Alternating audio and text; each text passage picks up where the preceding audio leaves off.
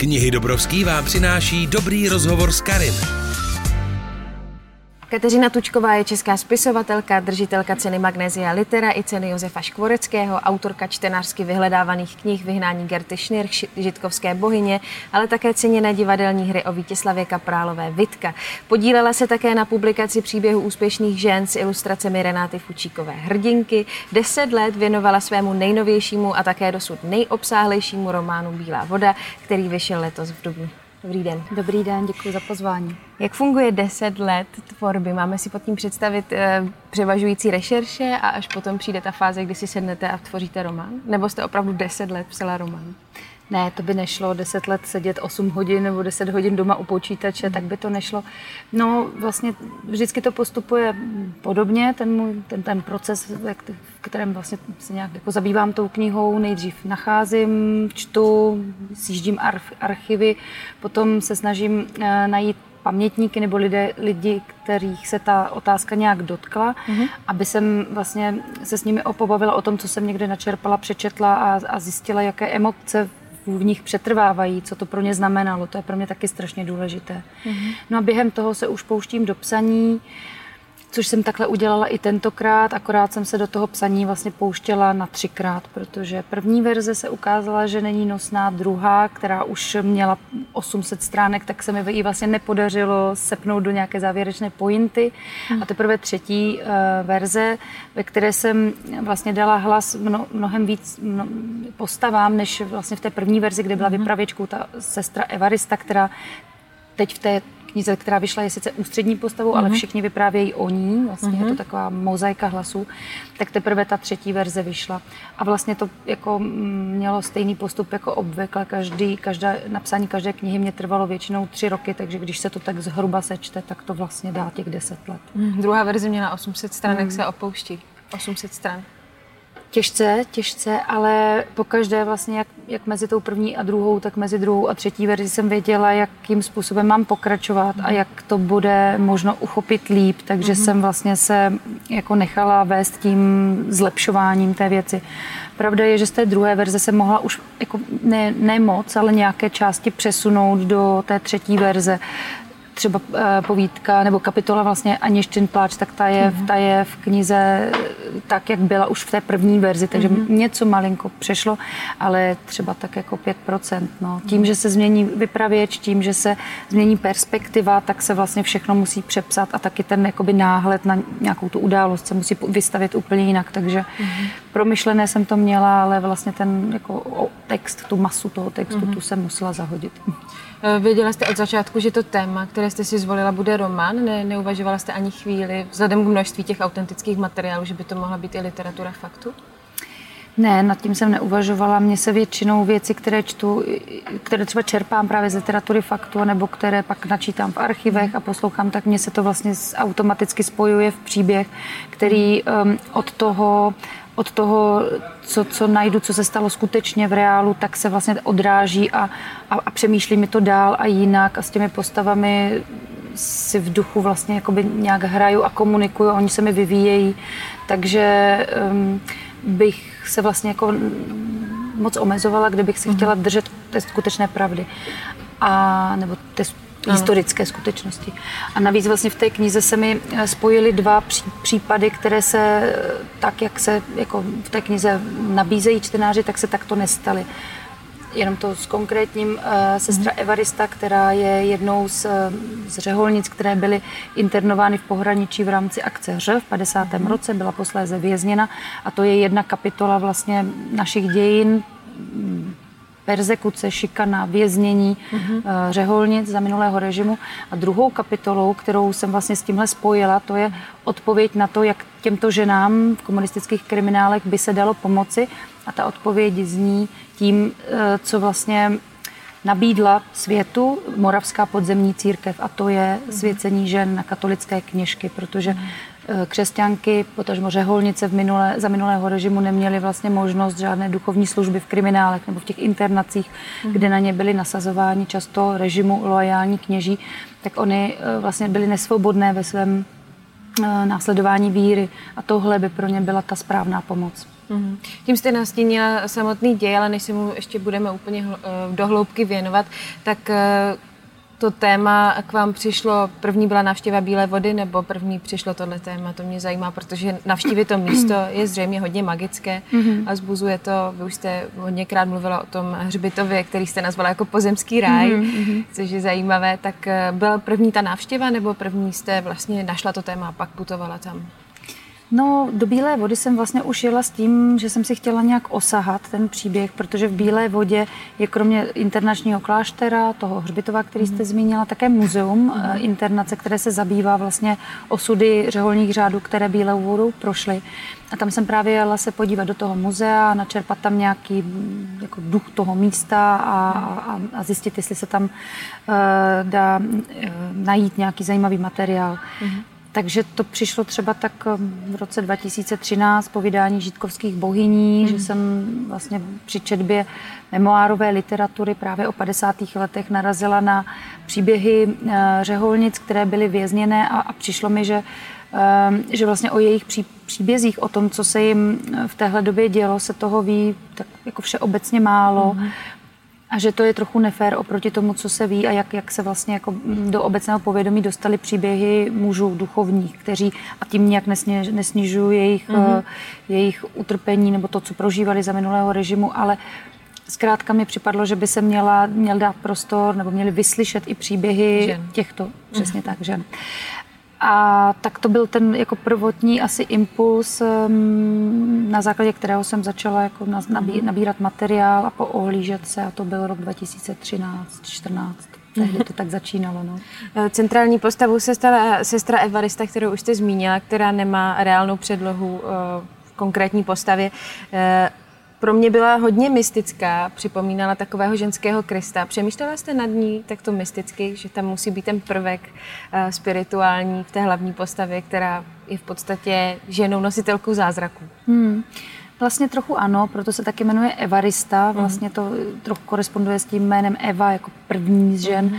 A to jméno jsem jí dala hlavně proto, protože v téhle knize je to vlastně jako eh, první vysvěcená kněžka, mm-hmm. nebo katolická kněžka.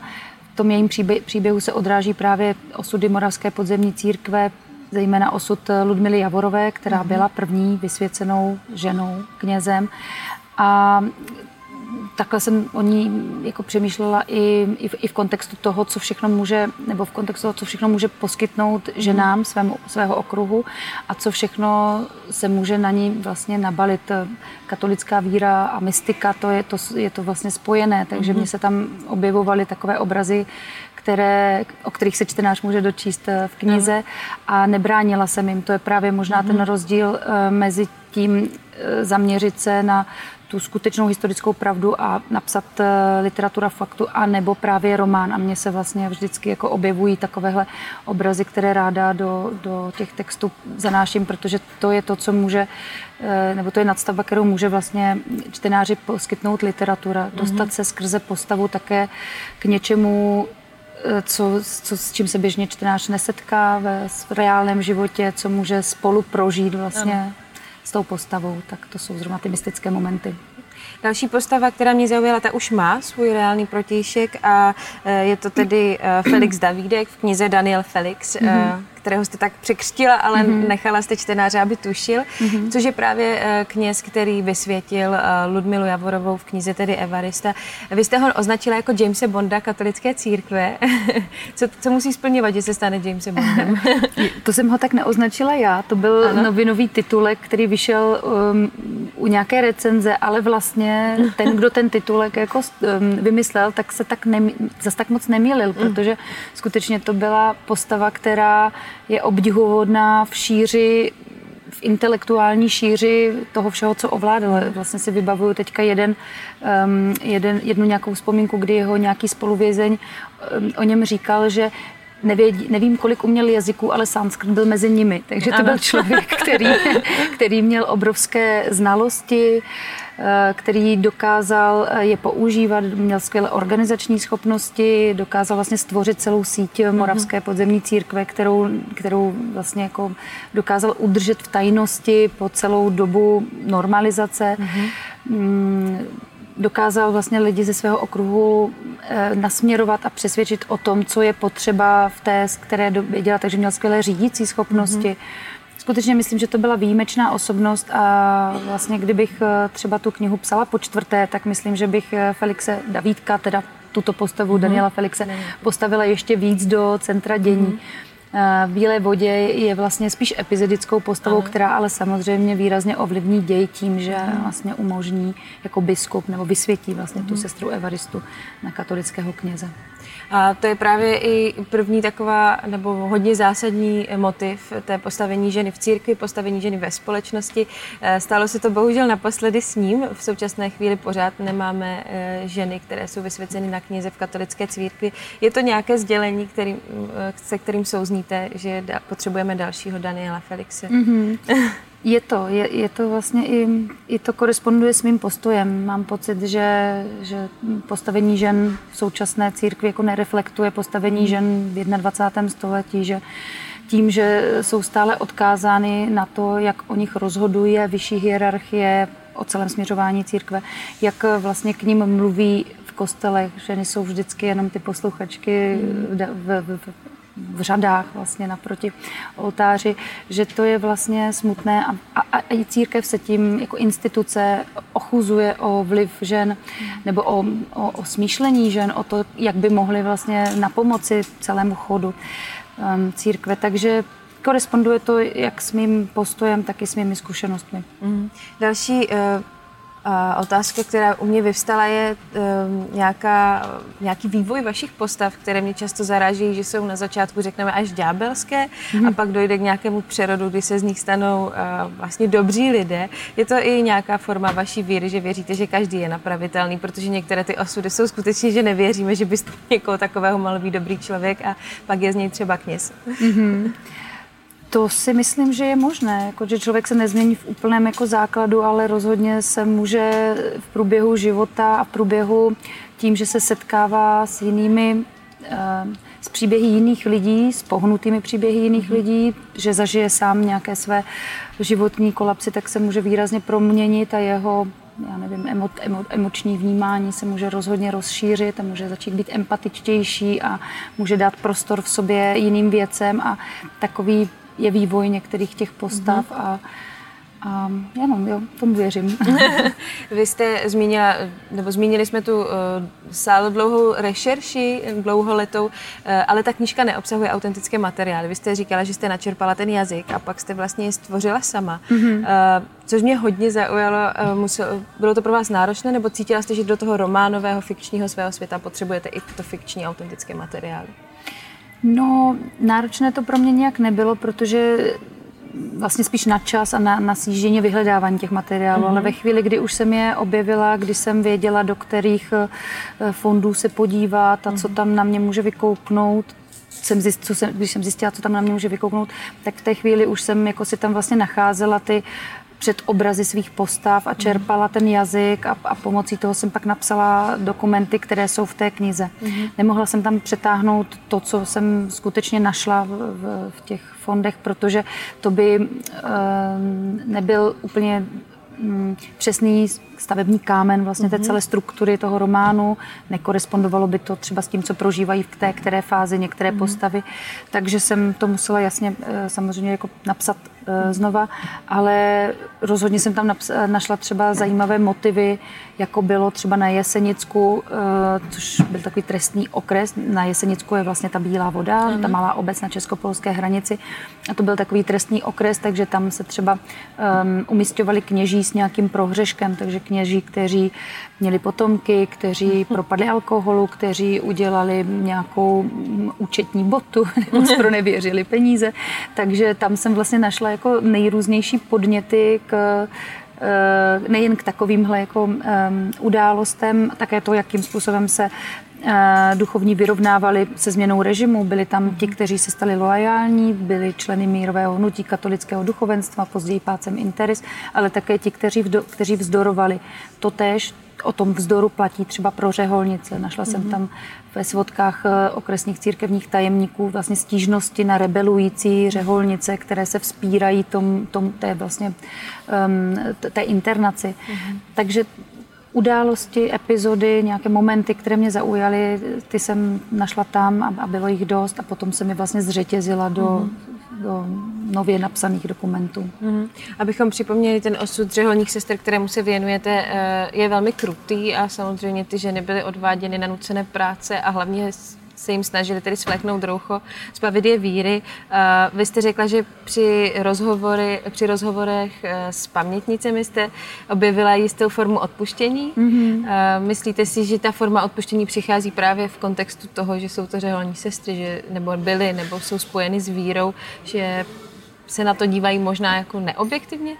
Já myslím, že v tom jim určitě jejich víra výrazně pomohla, mm. protože skutečně, když jsem za nimi přišla, a to už bylo 50, 60 let vlastně po té, po té události, tak jednak tedy už to byl dost dlouhý čas na to, aby odpustili, ale zároveň mám pocit, že jim v tom skutečně pomohla i ta víra, protože to odpuštění bylo dokonalé. To bylo vlastně, já jsem ten, tentokrát poprvé jsem vlastně nedostala žádnou emoční, eh, žádnou negativní emoci, žádnou hmm.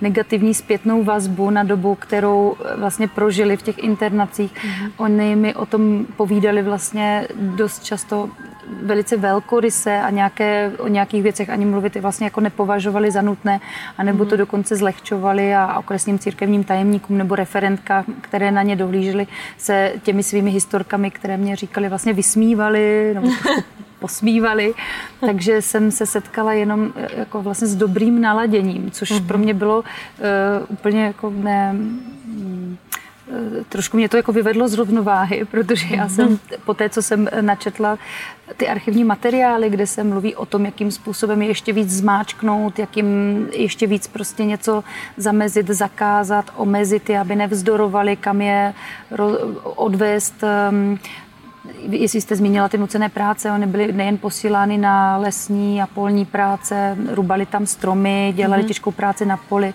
taky byly vozené na, do, eh, do textilek v pohraničí, kam odvezli především ty nejmladší sestry, ubytovali je v mhm. závodních ubytovnách a, a poštovali vlastně na ně mladé muže, aby je takzvaně svlékli z roucha, což v těch mezních případech znamenalo, aby je otěhotněli a a údajně se to dělo i násilnou formou, tak to je všecko, mm, to je všechno um, přemýšlení jako opravdu velice kruté a o tomhle sestry vůbec jako nemluvily. Opravdu s velkou velkorysostí vzpomínali na tuhle dobu, takže jsem vlastně od nich odcházela, měla jsem pocit, jestli jsem se náhodou jako nespletla v, to, v tom jakoby zacílení tematickým, mm-hmm. jestli, jestli opravdu, jako když jim chci nějak jakoby pomoct a, dopře- a popřát jim nebo umožnit jim, abych jejich hlas byl slyšet, jestli jako eh, je to úplně nutné, protože to odpuštění bylo opr- opravdu dokonalé.